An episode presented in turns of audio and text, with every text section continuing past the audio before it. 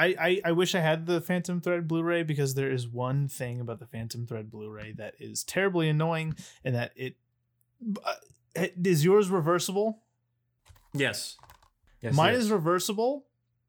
And on the inside side, the yellow, like, minimalist dress thing, there is a little, like, screen print that says Made in Mexico in the middle of the fucking cover. Oh, let me... It's terribly annoying, and all I want to do is flip it, but I can't, because then the Made in Mexico tag will be there. I don't have that. Yeah, it's really annoying. I bought it at Barnes and Noble. Yeah, Clear, see, mine too. Is right there on, like, the right side of the dress. It's really huh. annoying. Huh. Mm, my case is fucked up in another way, so we, we both have interesting copies. Uh, I've been meaning to reverse this, and now that you've brought this up, I'm happy with this decision. Okay. I recently learned that my Good, the Bad, and the Ugly case is also reversible. Oh, fun. It's a much better reversed cover. This, this, this, this, this. Okay. The Magnificent Ambersons is our B F I Sight and Sound uh, Top one hundred Movies of All Time list movie of the week. It is a nineteen forty-two film directed by Orson Welles and a bunch of other people, like the studio. It is a notorious oh, film no. for a great many reasons. Uh, it is it is about a, a family of self-entitled bourgeois pricks who unconsciously take advantage of a sweet man, treating him for shit for years, and ruin and deprive him of all chances of love in his life. Chandler, what do you think of The Magnificent Ambersons? The Magnificent Ambersons is one of those movies that makes me so sad. It makes me so sad because not because of the movie itself, but because I honestly think the the little glimpses of greatness we get in this movie, I honestly think if they gave Orson Welles the full control, I think he could have made something on par with Citizen Kane. I really do. And every time I watch it, I always get about an hour into it and I'm like, why isn't why isn't this a masterpiece? And then the rest of the movie just whoop, and it just It trips. It's literally about like an hour in is when it starts yeah. fumbling. And it it picks it up. Like there's moments, there's little brief glimpses of it later on in the film. But it's mm-hmm. it's so much nonsense. And for anyone who doesn't know, because I feel like we need to explain this for some people. There needs to be context. Magnificent yes. Ambersons is it was a film that Orson Welles was making with R K O after the uh, relative bomb of Citizen Kane. Uh Little known film. No one's heard of it anymore. And Little, so yeah. R K O was in financial straits. They had recently gotten themselves out of bankruptcy and they didn't want to go back. So the board and the president were very uptight about money and all that. And Orson Welles went slightly, ever so slightly, over budget. And he had to leave the country because World War Two started. And he had to uh, he had a promise to go film something for the U S government in Brazil. And he left. The film was screened for a crowd of morons in a theater in California, and they gave it absolutely abysmal reviews. They, I, I found a copy of some of the responses. They said it was a very disastrous attempt. Uh, quote, "No, boys, you're slipping. I was robbed. Absolutely not. It was positively stinking. No, Orson Welles must have been frightened when young. He's so morbid. He leaves me with a bad taste in my mouth." uh, so I think out of the, there was a hundred responses or something. There's more, actually, now that I'm looking at the math here. Um, seventy-two were negative, fifty-three were positive. And so not the end of the world, but R K O panicked. No. And they essentially... Uh, strong-armed the editor, Robert Wise, who you may know as the director of West Side Story, uh, The Sound of Music, The Andromeda Strain, uh, an interesting guy. And Robert Wise wanted to become a director in his own right, and so he was trying to curry favor with the studio, so he was easily manipulated into starting to edit the film to the way they wanted it, and then scenes were reshot. Essentially, there was like, there were three cinematographers on the film, even more for extra little shots here and there. And you really get the sense later on in the film that it's just kind of a smorgasbord of people working on it. editors. Yeah. Um, Orson Welles' business manager directed some of this film. Like, there, this is the most hodgepodge directorial effort ever made because the studio panicked and took the film away from him. And the rest is history. The they they burned the stu- R K O burned the negatives of the stuff they cut out of uh, Magnificent Ambersons, and we will pro- we will never mm. essentially uh, at this point. Uh, maybe at some point, maybe maybe some uh, storage closet in uh, Sheboygan, Wisconsin has the Magnificent Ambersons, but probably not. So we are. Well, left for with some this. reason, I always thought that.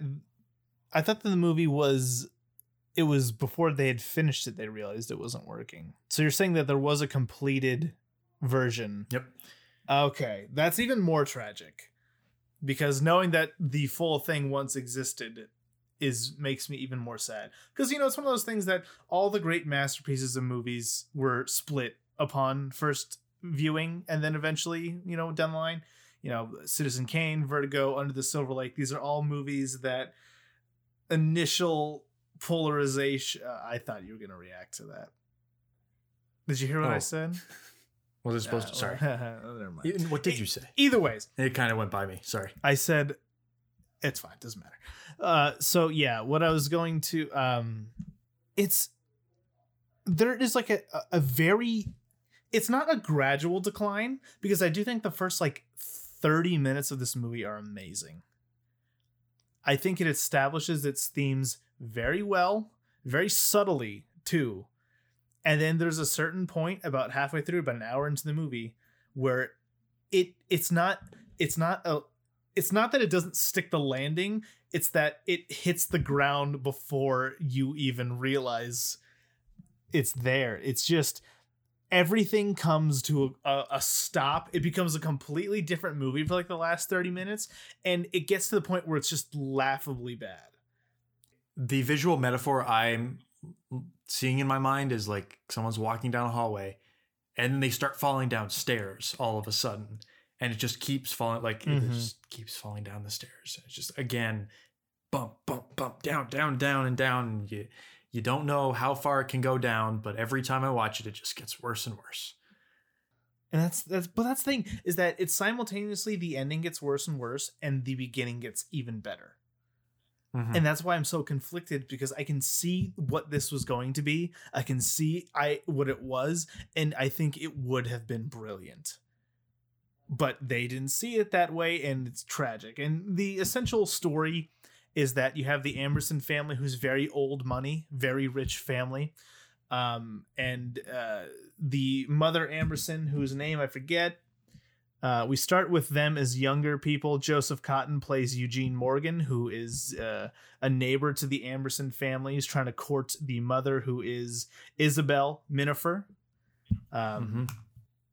And he ultimately loses out to her because he's not the, of the same stature. He's not part of this world. He's a, he's a rambunctious young inventor who's going to change the world with his revolutionary invention, the automobile. And early on, you just get the sense that there's there's this overall fascination with the negative effects of resisting change, which I think is a very t- timeless theme. Um, but you know, as the movie goes on, as these characters get older, we see Isabel's son, who's one of the biggest brats in movie history.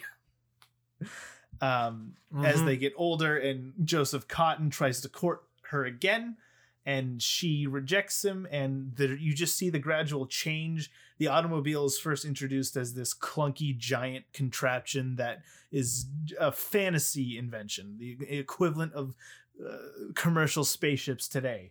But as time goes on and, you know, things change, technology advances, it no longer becomes this weird futuristic gizmo and becomes way of the future. And you see that the um the child, I always forget his name, George yeah George resists it, and that becomes the ultimate second half of the movie, where you see what happens when you try to resist change, resist the future. And it that at that point is where it really starts to dip. You'll get, if you resist change, you'll get run over. That it's a little uh, spoiler free if you know the ending.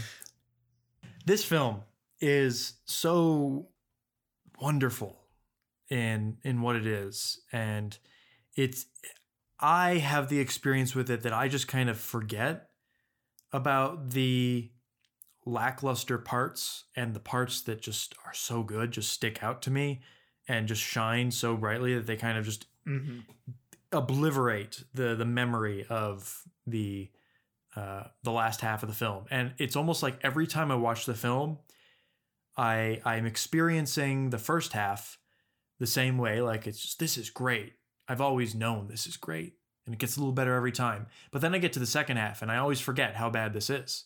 And always just it, it I find new ways. It I like every time I get to that half, I'm experiencing it for the first time in like a new ways. Yeah. And it's it's here's the question. Because this is the second film on the, the B F I list.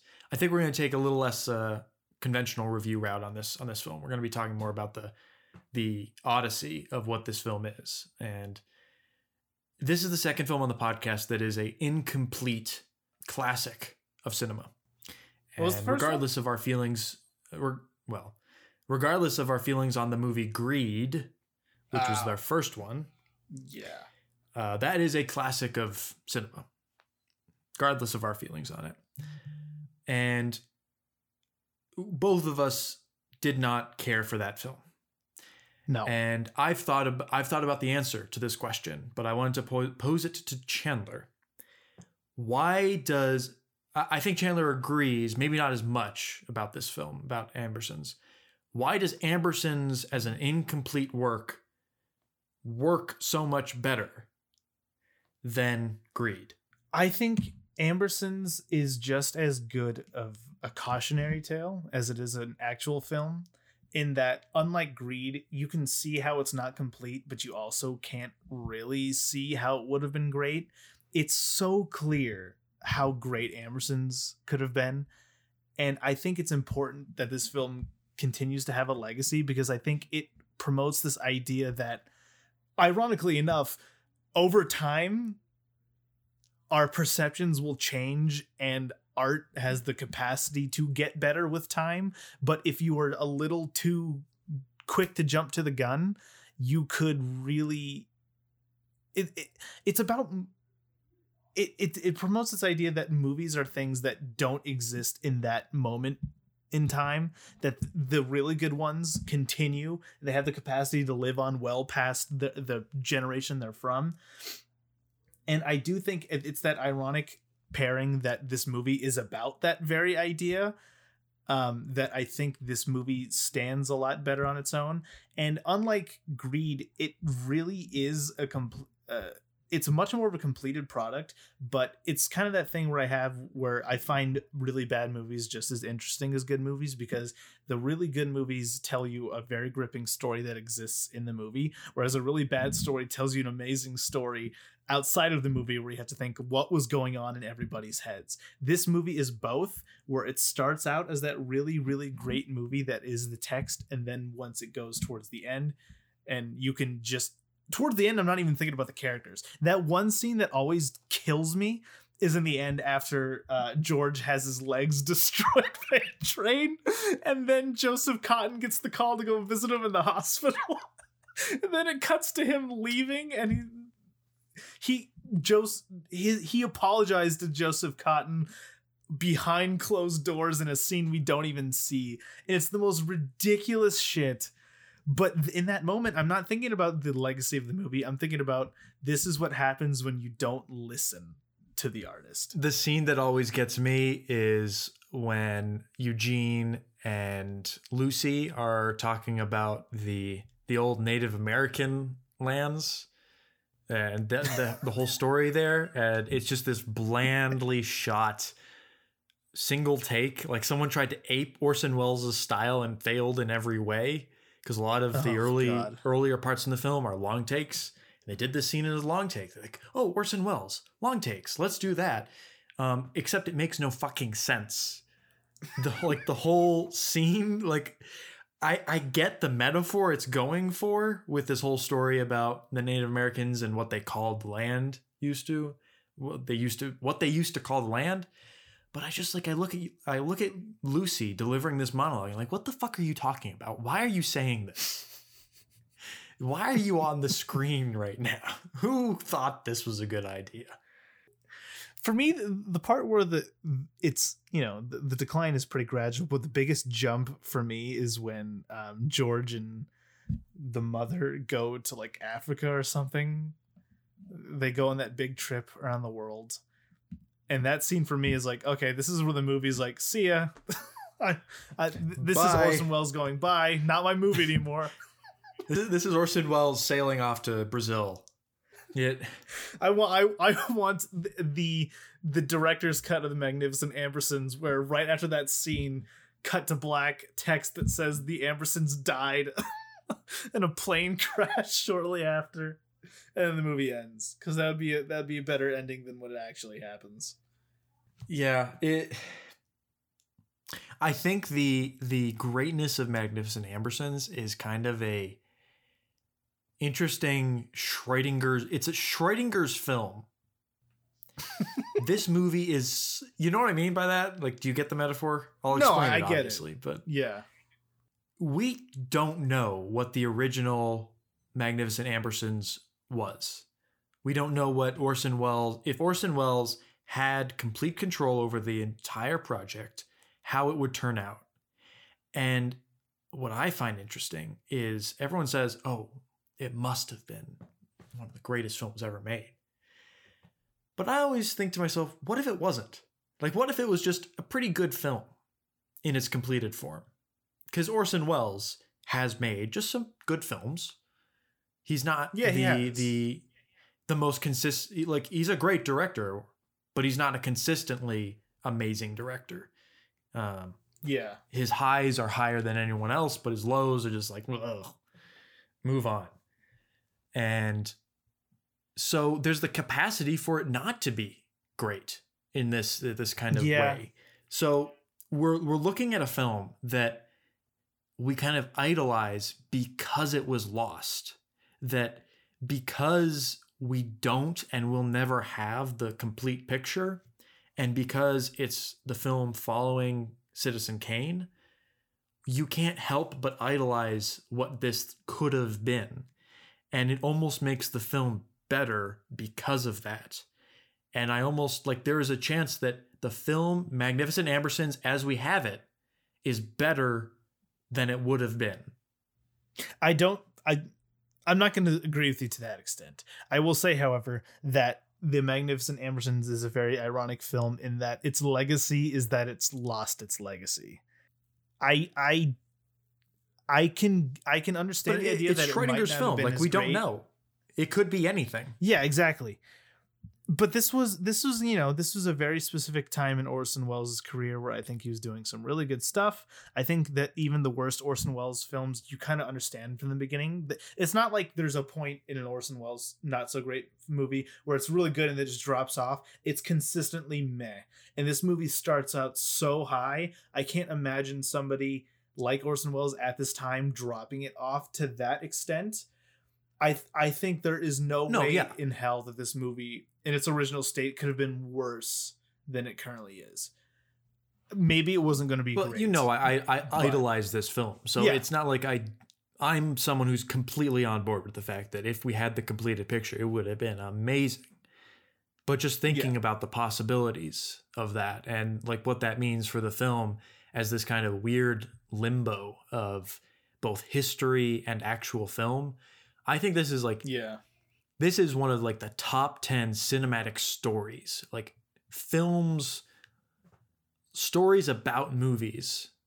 This is like one of those films that has so much baggage, and it's, it's a, practically a novel of twists and turns behind the film that you see.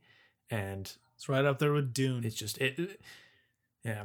Well, this is even better, but I think this might be the great, like the greatest behind the scenes uh, kind of thing up there. Like Apocalypse Now is another great one that's infamous for what it is behind the scenes.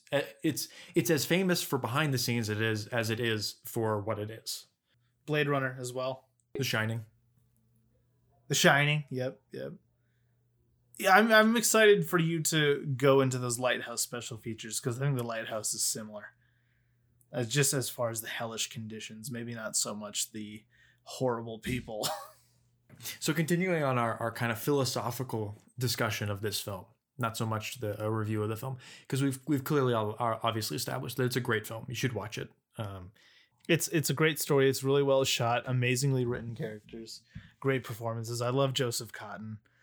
But yeah, go ahead. Um, but this is a film that was released at the very beginning of World War Two. It was inconveniently timed as a film, um, yeah. uh, to say the least. It is a film that is kind of critical, not anti, but critical of progress and industrialization at a time when the entire country was mobilizing to industrialize yep. against the Nazis. So talk about a, a, a cinematic faux pas. Um, which is why you, you can see how people weren't exactly receptive to it when it first came out. And well, it's, it's also, interesting that there was let's, actually let's two. Not, mm-hmm. Well, I was going to say, let's not skirt around the fact that this is also, on the surface, the most bougie movie of all time. It is. It's called The Magnificent Ambersons, and it's about these this insanely wealthy family and their first world problems, and which is, you know, especially why I think the Joseph Cotton character is so great, is because he's the, your sort of foot in the door to that world. But yeah, I can tell somebody mm-hmm. in nineteen forty who's just paranoid about the fact that I might be sent to the front lines to die isn't exactly in the mood for The Magnificent Ambersons. It is both the most critical film of like bougie lifestyle and the most like selling. It's almost like idolizing it at the beginning. Genuinely. Those balls. Like it, it's like, just... look at this. This is great. It's some of my favorite cinematography of all time. I, it is, I can't describe how much I love the fact that the, the cinematographer, uh, blanking on the name, Stanley Cortez, Stanley Cortez and Orson Welles in the, in the ballroom sequence at the very end when everyone's leaving. And it's just Isabel and what's his face? Eugene. When Isabel and Eugene are just there, entire sections of the screen are black.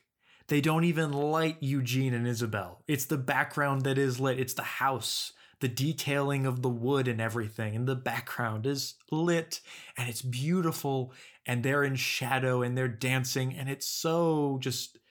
beautiful and kind of subtly romantic and idolizing and yet kind of dark. And that's like, if anything, it, obviously one of the, the, the cover of Magnificent Ambersons is one of those great shots of the Criterion. And th- that's like a, a distillation of the greatness of this film and the cinematography. To circle back around to the, the question I was going to ask, um, This this film came out at the wrong time. Are there any Horrible. films coming out in the past ten years or even more recent, like the past year, that are coming out at the wrong time? Like, is this something we can conceivably imagine today, that something is made, comes out, it's not appreciated, and... twenty years from now, thirty years from now, when we've had some time to sit on it, it becomes more appreciated? Or is that less of a feature in modern day cinema? I feel like every movie that was supposed to come in twenty twenty came at a really bad time. Horrible time to want your movie. Um, you know, okay, I haven't seen this movie, but I do have a feeling this is the case. And it's going to sound like a joke, but Ishtar, I think it'd be one of those movies that I I have the feeling that Ishtar is pretty funny. I really like Elaine May. Maybe that was just a little too stupid, too intelligently dumb for the eighties crowd. Um, but uh, I'm trying to think. No, I can't really think of anyone right now. Should have asked me this question before. I could have come up with one. Oh, well, I'm sorry. I'm just going to kind of say that I don't think it's as possible these days. Like, I don't think the the something like Magnificent Ambersons is possible, mostly because it's a different kind of time where Magnificent Ambersons were played in the theater. You didn't really have the option to watch it again and again. Mm. Um, so it couldn't be... Movies today can be watched in the theater, and then a couple months later, it's on home video, and you can... People who like that film, the minority, can really like delve into it and then make their case on the internet. It's much easier to quickly make the case for a film that was kind of ignored these days. So the kind of turnaround time of something that wasn't appreciated when it was like very first released is like less than a year later. Like you could even say like something, yeah. These are like hidden, uh, hidden gems, cult films. Cult films are less of a thing these days because the audience has grown so big. The, the size of a cult audience is just the size of an audience back in the eighties. It's true. Right. But like online, like the, the communities around these things are just building up to the point where it's just kind of, it's a different, it's interesting. And I, I'm very curious is like fifty years from now, how are we going to look back on the films that are being released now? So obviously not something you can answer now. No, yeah, it, it is one of those movies that I just feel like is a lot. I don't even want to say it's a lot more, but it's it, it's infinitely more interesting to think about it than to actually watch, only because the last thirty minutes is just so terrible. Not worth your time. But that leads to the question is, do you think it deserves to be on the list for its legacy alone? Yes. Yes. Really? Okay. This is a film, like I said, it just has so much interesting baggage to it. The story behind it, everything about the film, even like it's like the first half of the film is so good. And the second half is so strange compared to that. It makes it yeah. such an interesting viewing experience. It doesn't have to be a good viewing experience to be one of the best films ever made. It's... It's so unique in terms of cinematic history that I, I don't know how you couldn't put it. Like, you, you can argue that things are better. I feel like that is the same argument that we completely went the other way around in regards to Last Year at Marienbad. Mm. E, um, e. So, the thing with Magnificent Ambersons is that it is... And this might be my American bias speaking that. And again, I think I was lukewarm. I think I was ready to put Magnific- uh, Last Year at Marienbad on the list. So this is this is kind of more of a you proposition. But that's true. Ambersons is, I think, someone who is a lay person in cinema would watch this and find it perfectly a perfectly good film. They're not going to understand the tragedy of the last third as much. And it's only when you start really understanding filmmaking that the the last third becomes such a clusterfuck. And but there's kind of like a the return of the film, the the positive interaction with the film stays the same. Because if you're not that into yeah. film and you watch and like, it's pretty good, it looks great. Kind of a weird ending, but cool.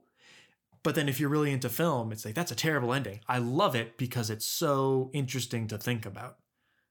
So I think it has a, a pretty broad appeal, even though it's it's kind of an older yeah. film. I, I, well, I'm going to go ahead and just say no, because I think the movie still has to be great. But I do feel like it's a very important See, thing. I think that, that makes it the list so boring, though. Just a hundred, hundred great films? No, you need a hundred. You need some outliers in there that are interesting, just because they're okay. They're they are different. They're the the exceptions, and the fact that this film is great from a certain point of view. Yeah, like I'm not like it's not like Greed, where I'm just like, really, this boring mess. Why? Because that's just like I didn't like it. I guess it was interesting behind yeah. the scenes, but it even Greed isn't as interesting as the story of the Magnificent Ambersons. No, no, it's not. I'm, well, I'm going to stay boring and still say no, but I do agree that it it probably should be more than just a great movie that to be on here. But yeah, Well, spoiler spoiler alert, there's going to be more Orson Welles on this list. Is Touch of Evil on here? Maybe not for a while, but yeah. He has to have Touch of Evil. Oh, okay. Yeah, it is on here. What is your favorite Orson Welles film? My favorite is, it's probably Kane. Yeah. I've never seen Chimes at Midnight. I know that's another one a lot of people love. Oh, you know what? No, it's F for Fake. Okay, good. That's mine. um, I've always gone like back and forth between Am- Ambersons and F for Fake because Amberson is Ambersons is just so charming. Yes. The beginning of this film is just so charming and lovable and romantic. And you're not wrong. I almost feel like the the mythos of the film plays into the romanticism of the, the themes of the film, of almost like becoming obsolete, like black and white becoming obsolete. Like there's the themes of the film have potential implications in the story behind the scenes of the film. So it's just there. I have a romantic, a romanticization of the idea of Magnificent Ambersons that makes it one of my favorite films. Um, but probably F for Fake. F for Fake's just great. Yeah, well, that's the thing is, as far as my debate between Kane and F for Fake goes, Kane is undoubtedly great. One of the greatest movies ever made. And I do still think it's great. And I think it, it you know, it obviously holds up. Uh, but F for Fake is just so unabashedly Orson Welles that I can't choose anything but F for Fake. F for Fake is that movie that only Orson Welles could make because anyone else in that movie would be so annoying. But Orson Welles pulls it off. Except for maybe David Lynch. I would watch David Lynch's F for Fake. L for Lynch. oh, uh, quick tangent. Have you been keeping up with David Lynch's YouTube channel? No. I think I saw something. Did you watch the video I sent the other day with him and the sunglasses? Yes. I watched I watched a David Lynch video the other day. A couple. More than just the, the time he met. Well, uh, one of my new favorite things that he's doing for unknown fucking reasons is that every day he puts nine ping pong balls with numbers on them in a jar and chooses one at random. Every day he uploads two videos, one his weather report and the other one called Today's Number. And the other day he he he he has this jar with like black duct tape all over it. And he's like, I'm putting the balls in the jar. And he shakes it up and he's like, I'm shuffling them. And I'm choosing one at random. And the other day he like pulls one out and he looks at it and it's it's the number eight. But for some reason he pulls it out and he just he looks at it like he's disappointed. He pulls it out and just goes eight. And then it ends. And he's been doing this every day. He just pulls balls out of a jar. I can't laugh because I had beer in my mouth. Oh. Oh, David Lynch. David Lynch is just... I don't even want to say he's gone off the deep end because that's just... He was always like this. We just didn't know. I would love to see Orson Welles' YouTube channel. Speaking of Robert Wise, the editor of Magnific- Magnific- M- Magnificent Ambersons, the beer is starting to set in a little. Yep, um, there it is. Robert Wise also directed Star Trek: The Motion Picture. The first one? Yeah, yeah. Wow. The long, boring one that Mike really likes. Mike from uh, Red Letter Media, of course. I don't know him. I yeah. I mean, I refer to him in the as if like first name basis, but yeah. I don't know. I've spent hundreds of hours with him over YouTube. It's true. So. It's true. Oh, but I also saw I watched it recently. Wrath of Khan a five the other day. Yeah. Have you seen Wrath of Khan? I haven't.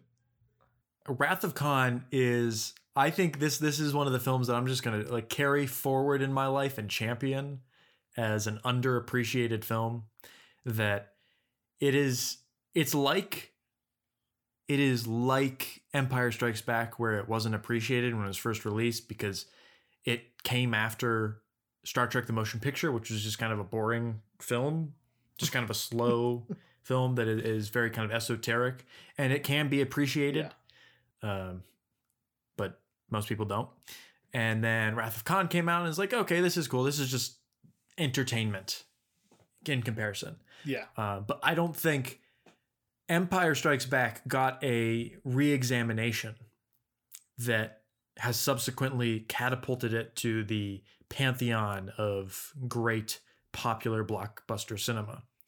Um, and I think I don't, Wrath of Khan isn't on that level, but it is a film but that never close. got its due uh, re-examination by critics.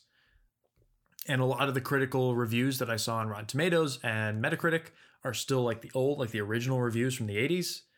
So I, I, I genuinely think it is one of the most tightly written, like block franchise blockbuster scripts. It's also uh, thematically rich. It's emotionally impactful. I don't even give a fuck about Star Trek. Sorry, no, for you Star Trek really fans. Don't. Um, I've seen doesn't. quite a few though, actually. Um, oh, the movies, so not the show. I, I ha- no, I've seen a bit of the show too. Oh, I was actually going to mention that I watched the the Red Letter Media, uh, their favorite episodes, Mike and Rich's favorite episodes. Yeah, yeah. I was like, oh. I was like, you know what? The Next Generation is on Netflix. I think I'm going to watch an episode, see what I think. We'll start with the beginning. And how'd you like it? And then and then I started watching the first episode. I was, wait a second, I've seen this before. And I was like, oh, that's right. My dad showed me these when I was younger. And so I had a, a bit of a, a reliving of my youth. And I watched the first couple episodes of The Next Generation. And it's it's pretty much what you would expect. Uh, yeah. But it's charming in its own right. So, no, The Wrath of Khan is, I think, one of... It is a great film. And not doesn't get enough appreciation. At the very least, it is highly entertaining. So oh, I, well, I recommend it. So yeah, Magnificent Ambersons. Good movie. The Wrath of the Ambersons, my favorite film. The Wrath of Kane. Ah. The Wrath of Khan is actually one of my favorite films. I think I, God damn it. It is it, it's never been high enough to get on my top twenty-five, but it is up there. I don't think I've ever told Chandler that. You heard it here, folks. I recently redid my top thirty. Again? I think. This is a reoccurring... I did, again. Yeah, again. And you know what's the, the biggest addition? The biggest fuck you to what? the medium of film? Is that number four on this movie, of the list of thirty favorite movies, is Twin Peaks The Return. I don't care. I don't care. Oh, good. Oh, good. I don't give a shit what people think. It's great. It's better than most movies. Yeah. So what's next week? We uh, we reviewed, we talked about The Magnificent Ambersons. We barely talked about anything inside of the film itself, but that's that's okay. Well, yeah, it's been we talked gave you to the death story. By people, it looks so. nice. It's you know, it's good. It's good. It wouldn't. It would not be this frustrating if it wasn't that good. Yeah, there's no. I, I think we had our own unique discussion on it, which is important that we put our our spin on it, and didn't just have a, another conversation talking about how great all the shots are and blocking and the storytelling and all that. Who it's needs true. us to tell you about that? We can just philosophize about the, the purpose of cinema and over time. All right. Next time on the Split Take podcast, let me pull it up. Here's my question. We can do First Cow and Beau Travail, Beau Travail, Travail.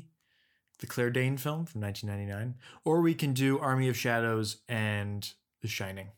Either one is fine. Uh, The Shining is technically next on the list, but let's do that one then. Fuck it. Army of Shadows. Okay. The Shining. Army of Shadows and The Shining. Both very cold films. One takes place in the snow, and the other one is just literally cold because it's blue. It's very blue. I, I will say this. I have seen one still from Army of Shadows. I know nothing about it, and that's how I intend to go. Army of Shadows, starring the color gray and blue.